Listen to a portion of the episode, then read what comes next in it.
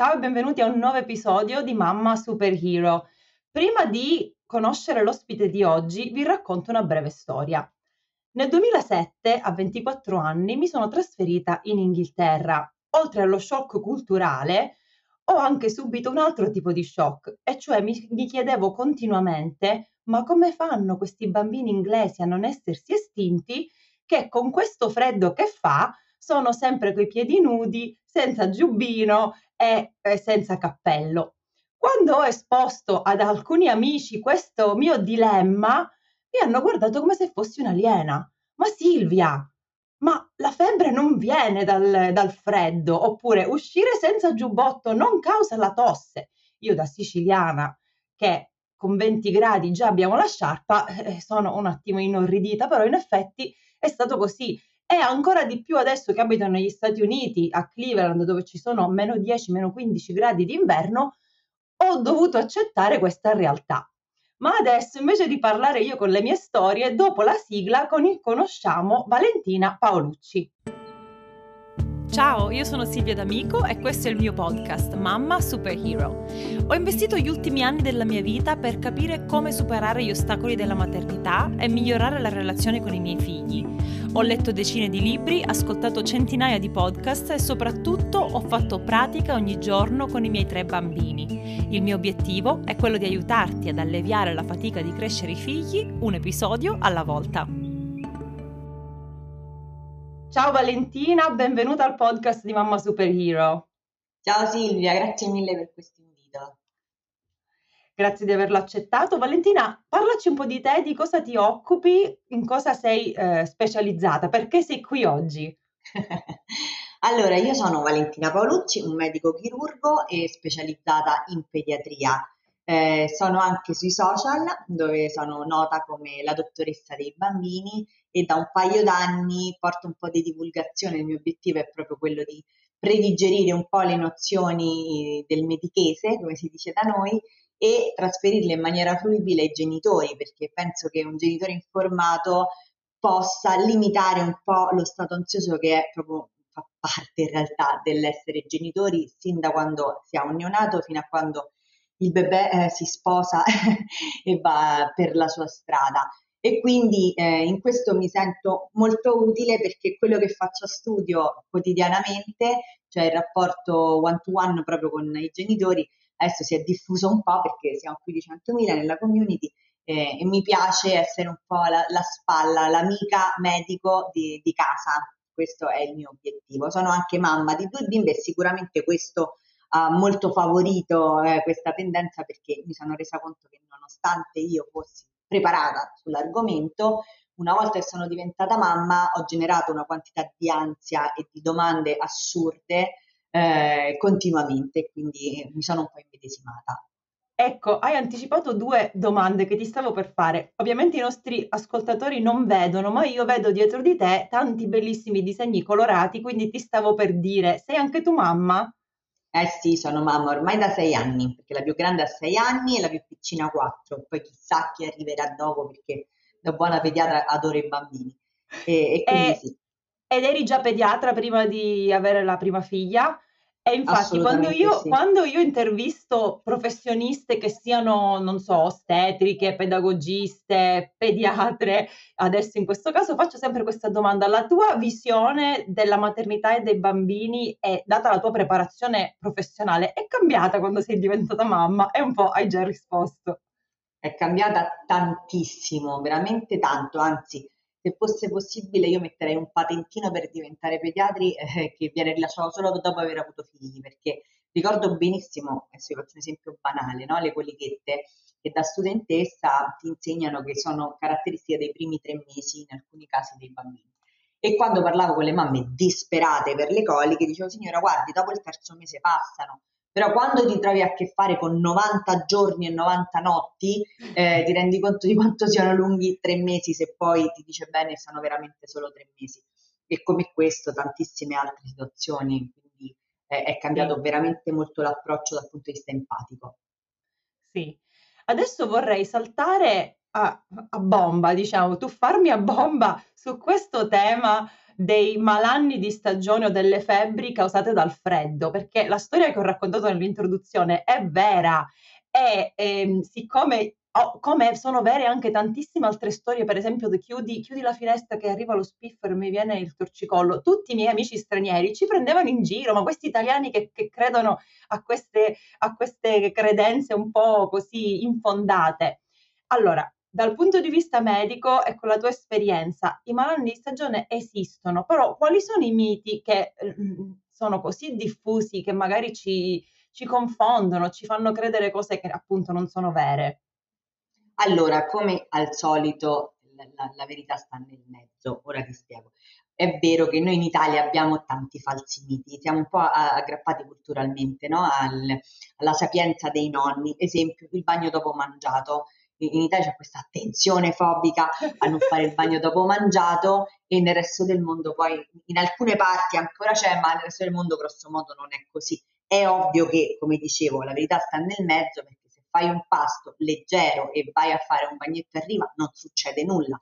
Se fai un pasto, ecco, alla pugliese o alla siciliana eh, in spiaggia e poi a fare una nuotata, magari qualcosa capita veramente perché c'è un sovraccarico e quindi l'organismo è impegnato nel processo digestivo.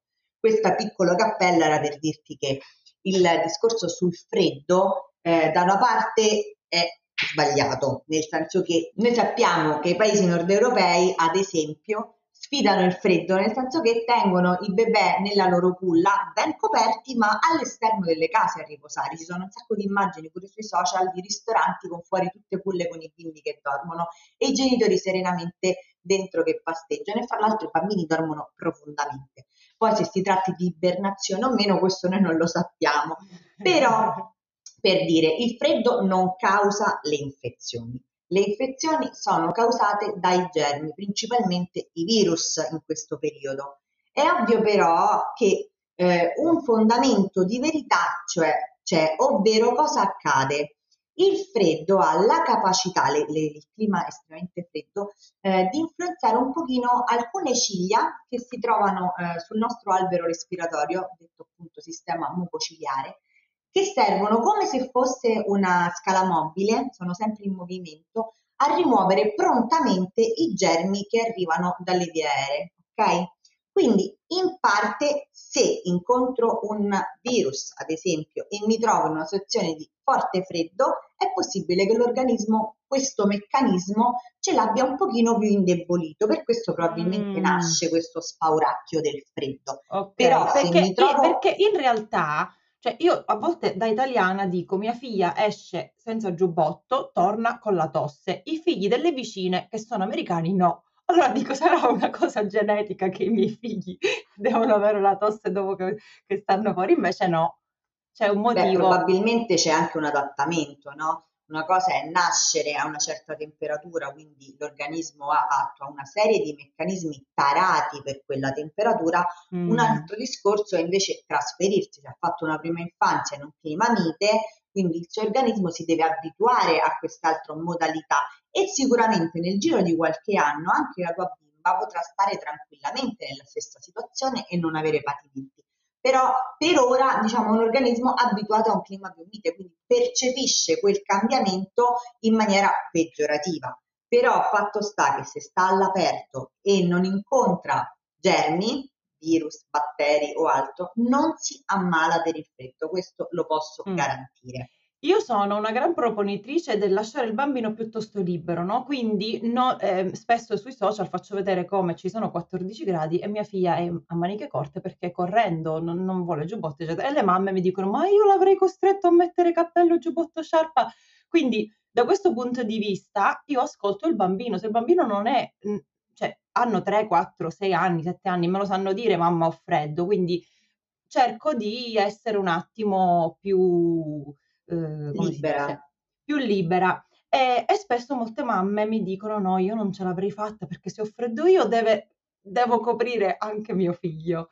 E, ehm beh, in realtà i bambini termoregolano molto diversamente da noi, se ci fai ecco, caso, beh. specie più piccoli, la notte sudano tantissimo, no? cosa che noi Ah, spieghiamo un attimo, puoi approfondire che vuol dire termoregolano, cioè, si, intra- si capisce, però eh, andiamo un attimo... Hanno un sistema nel... diverso. Se tu vedi un neonatino, il, diciamo, il rapporto fra il volume del corpo e la superficie è diverso rispetto a quello di un adulto, no? È come se eh, un uccellino, se tu tocchi un uccellino, lo tieni in braccio, non so se ti è mai capitato con un pulcino di gallina, almeno in Italia capitava più spesso forse che nei paesi esteri, senti il cuoricino che va tu tu tu tu tu tu tu, idem il neonatino, il cuore batte più velocemente.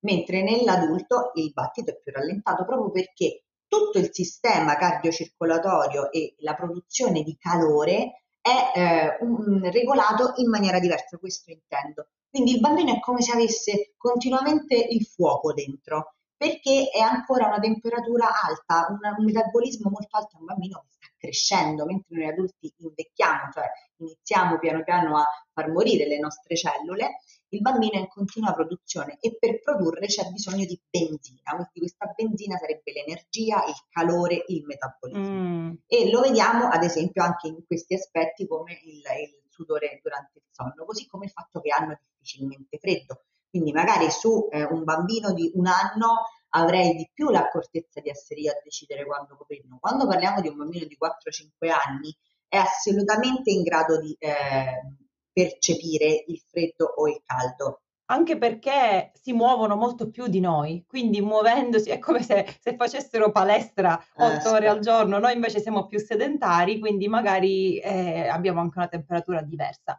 Allora, quindi c'è qualche altro mito che, che dobbiamo sfatare sempre in questo ambito?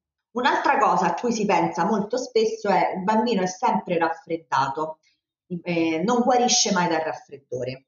Allora, non è così. In realtà quello che accade è che durante il periodo, specie quello invernale, eh, si susseguono continuamente diversi episodi infettivi che molto spesso si sovrappongono, cioè sto guarendo da un primo episodio e me ne prendo un altro. Faccio un esempio tipico. Capita il bambino che ha il raffreddore. La prima fase il raffreddore è liquido, no? C'è un muco molto liquido, quasi acqua. Dopodiché pian piano si addensa, magari compare un po' di tosse perché cola anche posteriormente, sembrava quasi guarire, ritorna il muco liquido. Quel muco liquido è una nuova infezione virale perché eh, noi censiamo al momento eh, tra i rinovirus, quindi semplicemente i virus specifici da raffreddore, diciamo così, almeno 100-150 varietà, 150 tipologie. Poi abbiamo gli adenovirus, gli enterovirus, i coronavirus, il più famoso è quello che conosciamo adesso per il Covid, ma in realtà i coronavirus esistono, sono stati scoperti da tantissimo tempo e i bambini ci entrano in contatto costantemente. Quindi diciamo che eh, se durante una stagione invernale ne conosco mh, 10-15 tipi rispetto ai oltre 200 che esistono, il risultato è che il bimbo sembra perennemente raffreddato e sembra non guarire mai. E da qui scaturisce un altro falso mito, ovvero il mio bimbo è cagionevole perché è sempre ammalato. In realtà non è così, nel senso che eh, la natura nella sua immensa saggezza ci ha fornito di sistemi di autoguarigione, cioè tranne situazioni più complesse dove alle volte c'è una sovrainfezione batterica oppure il bambino in uno stato particolare, magari è più debilitato e ha bisogno di un intervento farmacologico dall'esterno, ehm, quasi sempre il bambino si infetta e guarisce per, due, per, i suoi sistemi di autoguarigione, così come quando ci tagliamo la ferita guarisce da sé, quindi è la nostra capacità riparativa dell'organismo. Quindi Bellissimo. il fatto di infettarsi spesso è fisiologico perché ancora non hanno incontrato tantissimi di questi ceppi e non hanno un'immunità eh, completa. Ma il fatto che se la cavino da soli è indicativo che invece pro- a fronte delle tante infezioni il bimbo è molto sano perché riesce a guarire. Quando è che io devo pensare il bimbo non è così forte, c'è qualcosa che non va? Quando devo ricorrere sistematicamente a una terapia farmacologica tipo l'antibiotico cioè mm. la forma virale si complica perché il bimbo non smaltisce nel tempo naturale questa infezione, si abbassano un po' le difese immunitarie, nel senso che l'organismo non è che si abbassano, ma l'organismo è preso da questa infezione, quindi già su questo fronte, se ne approfitta magari un batterio, che in quel caso è un pochino più fetentello, nel senso che è un pochino più difficile da debellare per un bambino, e quindi allora io devo ricorrere, anche se inizialmente era una forma virale, a una terapia antibiotica perché c'è stata una sovrainfezione. E allora mm. questo va studiato, cioè, ma quando? Quando superiamo le 5, 6, 7 terapie antibiotiche in una stagione, perché altrimenti in media anche un bimbo sano può arrivare fino alle 3-5 terapie antibiotiche a stagione invernale. Mm, ho capito. Quindi che noi che c'è, c'è qualcosa a livello preventivo, perché io qui sono circondata, non so se per le mie amicizie o per i miei interessi, ma sono circondata da tante, tanti sostenitori della medicina preventiva. In questo caso, nei confronti dei nostri bimbi che ancora non hanno un sistema immunitario forte, che comunque devono entrare in contatto con tutti questi ceppi, eccetera, ci sono delle precauzioni efficaci che noi possiamo prendere come genitori per aiutarli a superare eh, questi raffreddori, eccetera. Oppure siamo un po' più vittime e quindi diciamo, oh, oddio, mio figlio deve, deve, incontrare tutti questi virus, tutti questi batteri, sono destinata a, a stare a casa con lui tutto l'inverno. Allora, lui probabilmente a prescindere, a meno che non fa una vita in una campana di vetro, questi virus li incontrerà. È come reagisce l'organismo che fa la differenza. Noi possiamo influenzarlo con delle misure che possono sembrare banali, ma in realtà sono fondamentali, cioè quali sono le azioni che noi facciamo quotidianamente? In primis mangiare.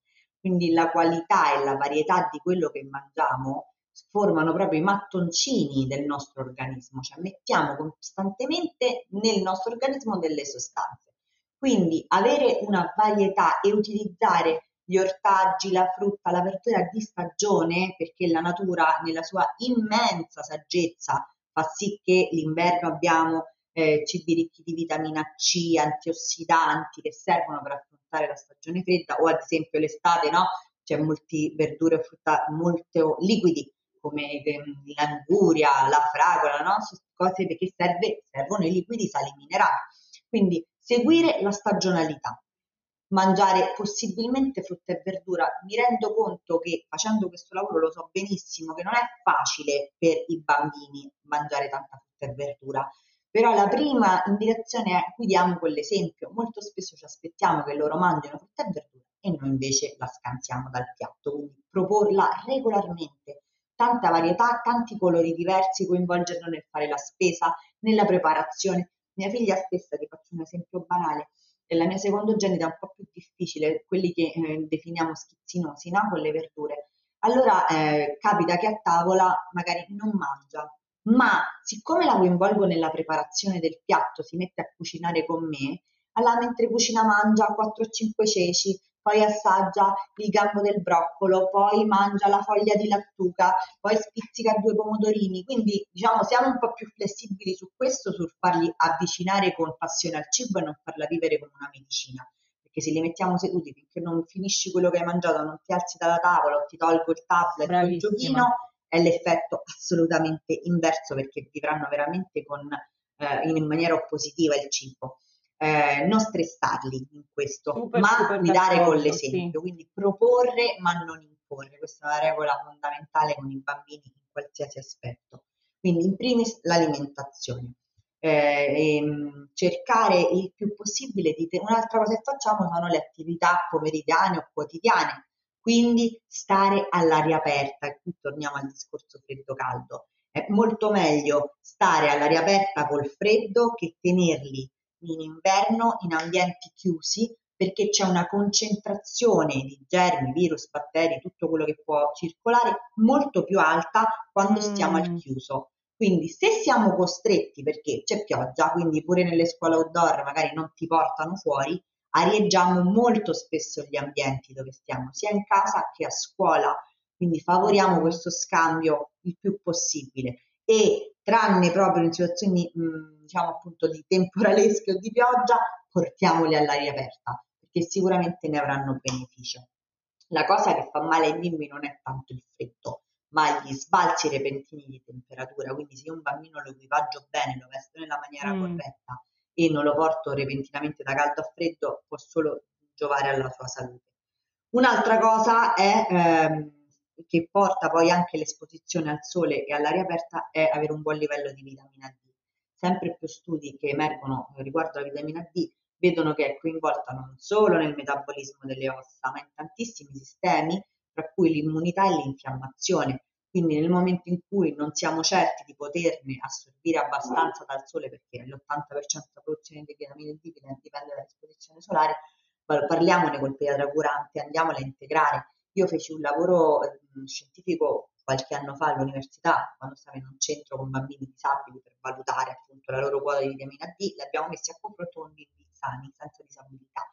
E anche il caso controllo, cioè il gruppo di bambini che non avevano nessuna problematica, eh, avevano tutti la vitamina D molto bassa e nessuno mm. ci avrebbe pensato perché facevano una vita normalissima. Quindi sicuramente valutare eh, la vitamina D. E, e poi altra cosa che è preventiva in realtà, cioè ci aiuta, è cercare di mantenere il bambino in casa, cioè non portarlo a scuola appena passa il sintomo acuto. Faccio l'esempio. Eh, mi capita spesso che mi chiamano le mamme che i bimbi sono stati messi fuori da scuola perché dice guarda dottoressa, ho avuto la febbre stanotte, una puntatina, dato la tachipirina ha sfebbrato, stamattina era senza febbre e l'ho mandato. Quando era mezzogiorno mi hanno chiamato da scuola, aveva la febbre. Allora è vero che purtroppo le politiche eh, per la famiglia sono molto scarse, quindi molto spesso il genitore è quasi costretto a spedirli a scuola perché non sa chi lasciarli. Io penso a chi non ha i nonni o chi non ha una tata è un vero caos. È un problema. Però sì. è anche vero che, a parte che tu stessa, se avessi passato una nottata con la febbre, potendo ti saresti presa il giorno dopo per stare a casa per riprenderti un pochino tanto più un bambino che sicuramente è un, un, organismo più fragile, più delicato, ma magari non lo esprime come lo facciamo noi. Secondo poi, comunque anche una febbre notturna probabilmente è solo la prima avvisaglia di un inizio di infezione che nei giorni successivi si farà di nuovo viva. E mandare un bimbo a scuola espone lui perché già è sotto attacco ad altre infezioni, ma espone sicuramente tutto il resto del gruppo classe perché nei primi due o tre giorni cioè la carica virale più alta e quindi mm. lì diventi proprio una bomba infettiva, quindi probabilmente hai mandato quel bambino per, eh, perché hai pensato che stesse un po' meglio, ma eh, ne sono cascati feriti altri 10 intorno a lui perché l'hai mandato nel pieno, eh, quindi i genitori ti diranno grazie. Altra cosa, eh, la gastroenterite, eh, il, la gastroenterite è un meccanismo in cui, in cui con il vomito di diarrea il bambino elimina il virus, per questo non si bloccano mai, no? rispetto all'adulto dove certe volte prendiamo dei rimedi che tolgono le scariche. Quando tu mandi un bambino con qualche scarica all'asilo, che magari dice vabbè ma ci sono due o tre scariche e niente di che, lì è un altro problemone perché in quelle scariche la, la maestra che lo tocca, il bambino con le mani sporche, comunque c'è una diffusione di germi pazzesca e quindi uguale diventa un altro lazzaretto. Quindi sicuramente diciamo che è ovvio che magari un episodio eh, di raffreddore c'ha l'acne in tre giorni e poi porta muco per un mese. Io non dico di tenere il bambino a casa un mese perché andremo in fallimento. Però almeno nei primi due o tre giorni, proprio nella fase clou, anche se non c'è febbre, ma la carica è molto alta, il bambino è congestionato, ha gli occhietti rossi, il muco è molto liquido, starnutisce molto rispetto alla seconda fase dove il muco è più denso e magari dà più qualche strappo di tosse. Eh, lì con uno starnuto colpisce tutti quelli che stanno nel perimetro di due metri e quindi sicuramente quello me lo risparmierei. Quindi eh, diciamo la fase acuta si passa a casa anche senza febbre. E in questa maniera che succede? È vero che sicuramente per la famiglia del bambino colpito significa fermarsi e tenerlo in casa, ma significa che a loro volta, se tutti applicano questo piccolo protocollo, la quantità di infezioni mensili, annuali, stagionali si riduce drasticamente, quindi facciamo un piccolo sacrificio nell'immediato, però potenzialmente riduciamo gli episodi di nuova reinfezione che poi avrà perché guarisce da uno, torna un altro, poi inizia un altro, sono tutti ceppi diversi e quindi stanno costantemente male. È ovvio che l'ideale sarebbe anche reistituire il termine che oramai diventa obsoleto, cioè la convalescenza, cioè quei giorni dopo in cui io sono guarito. È vero che sono guarito, ma sono sicuramente un pochino in fase di recupero. E allora è vero che lì non infetto più gli altri, molto probabilmente, ma è più cagionevole. Lì sì, perché sta ricostituendo un po' il suo pool no? immunitario. Però diciamo su questo eh, mi rendo conto che è un po' più da mondo ideale adolescenza, però sappiate che in quella fase il vostro bimbo è più delicato. Perlomeno nella fase acuta i bimbi vanno tenuti a casa, non, non basta usare diciamo, il paracetamolo come cosmetico che fa sparire la febbre, perché l'infezione c'è. E anche buon senso comunque, perché il bambino si sente più abbattuto, non, eh, magari non, non vuole distaccarsi dalla mamma. Certo, per i genitori che lavorano è faticoso, è molto faticoso, eh, però bisogna insomma preoccuparsi, prendersi cura anche di loro. E noi genitori, io sicuramente lo hai detto tu anche all'inizio, andiamo in ansia alla prima tosse, al primo segnale di febbre, anche perché eh, significa riorganizzarsi con il lavoro, con eh, le cose da fare, eccetera. Cosa dobbiamo sapere? Diciamo che tu lo hai spiegato già abbastanza bene eh, in, in questo episodio. Come possiamo stare più tranquilli e capire, ok, questo, questa è una febbre eh, normale, è un virus, è un, qualcosa che il bambino deve affrontare, quando invece ci dobbiamo allarmare e dobbiamo chiamare il pediatra. Per esempio, qui in America è molto diverso dall'Italia, cioè io so, mia sorella il bambino ha un po' di febbre, chiamo il pediatra. Io invece eh, non la chiamo perché qui mi dicono signora ha la febbre, eh, mi, mi, richiami quando, quando, vuole qualcosa da me. Che cosa, che cosa le posso dire? Ah, che meraviglia! Non mi quindi, quindi do, dov'è che sta l'equilibrio? Cioè, quando, quando, è che noi genitori possiamo dire ok, eh, è una cosa normale e invece quando eh, bisogna veramente consultarsi con voi? Hai fatto una bellissima domanda, perché in realtà è un po' una tendenza degli ultimi anni. Mi è capitato per esempio di lavorare in pronto soccorso e mi arrivavano la notte bambini, eh, sì, quando è iniziata la febbre, febbre da un'ora. Oppure eh, che avete dato per la febbre? No, niente perché è appena venuta. Ok. La febbre non è un problema del bambino, è un utilissimo alleato del bambino perché crea la situazione più sfavorevole possibile al, diciamo, per l'agente patogeno, germe, batterio, virus che sia, a colonizzare, a riprodursi, perché crea una situazione scomoda, diciamo così. Mm, Quindi quando io la tolgo sistematicamente, cioè subito la tratto, è anche questo sbagliato perché ritorna all'organismo una temperatura dove i germi riescono a proliferare. Di per sé la febbre non è correlata alla gravità. Molto spesso, specie prime, nei primi episodi, febbre alta, panico totale. Perché la febbre, febbre alta, alta, perché cosa intendiamo per febbre alta? No, anche quando eh, a volte dicono, no, guardi, c'aveva la febbre a 39, ho dato il paracetamolo, poi ho dato l'ibuprofene, non scendeva sotto i 37, non sapevo come fare. Stop. La febbre non significa che se è alta o se è bassa è grave o è meno grave. Tutt'altro perché ehm, la febbre alta si verifica in alcune situazioni in cui alcuni agenti patogeni agiscono in una certa maniera e c'è una reazione dell'organismo con febbre elevata. In altre situazioni ti dà la febbre più bassa, altri tipi di infezioni. Ma molto spesso eh, le, gli esantemi più banali, tipo la famosa quinta, sesta, la sesta malattia, che sicuramente la conoscono un po' in tanti, dà questo febbrone megagalattico, tre giorni, così come è venuta passa e vengono le bolle però il bambino è normalissimo, cioè cosa dobbiamo valutare per preoccuparci? Intanto la persistenza della febbre oltre il minimo dei tre giorni, perché poco che può durare un episodio virale durano tre giorni.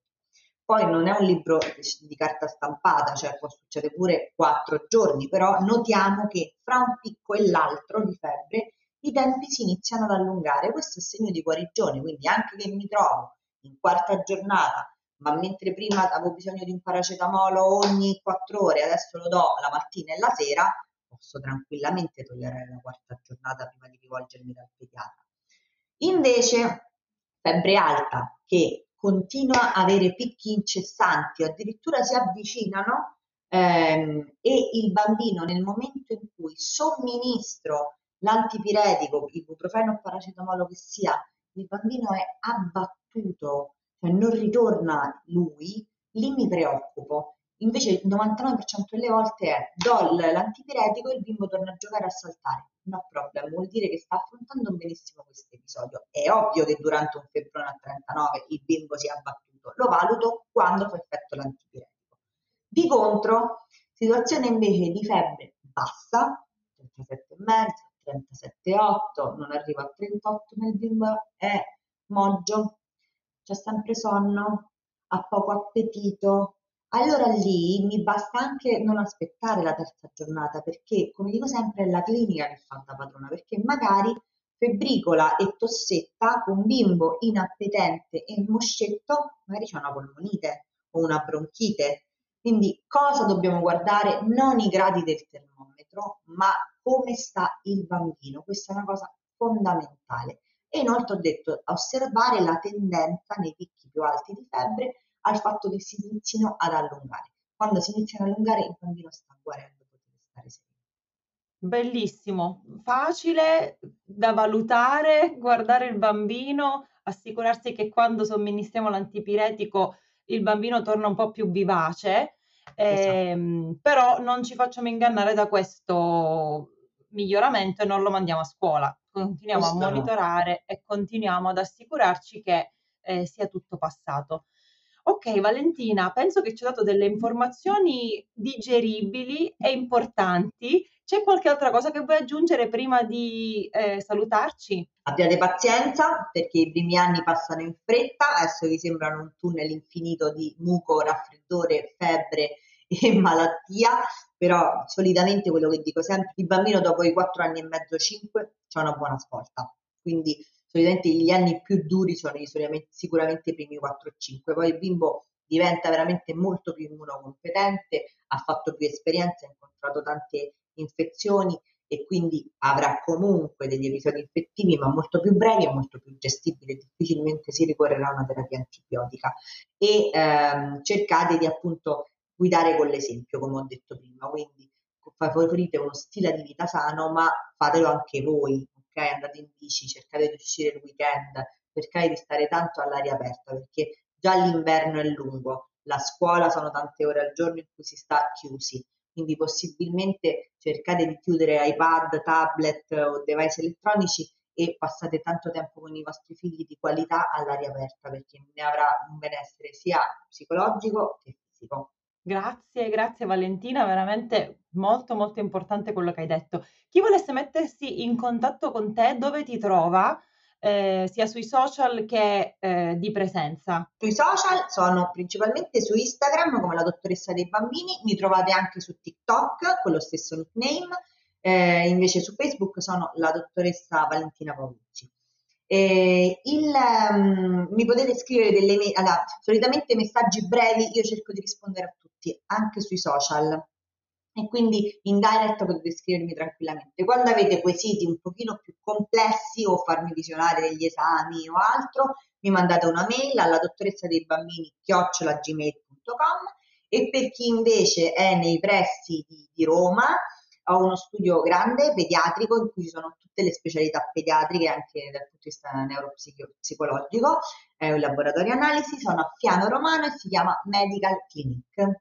Benissimo, io lascerò tutti i link e tutte le informazioni nella descrizione dell'episodio. È stato davvero un piacere Valentina averti qui come mia ospite. Noi ci eh, vedremo e ci sentiremo e grazie ancora. Grazie Silvia, a presto.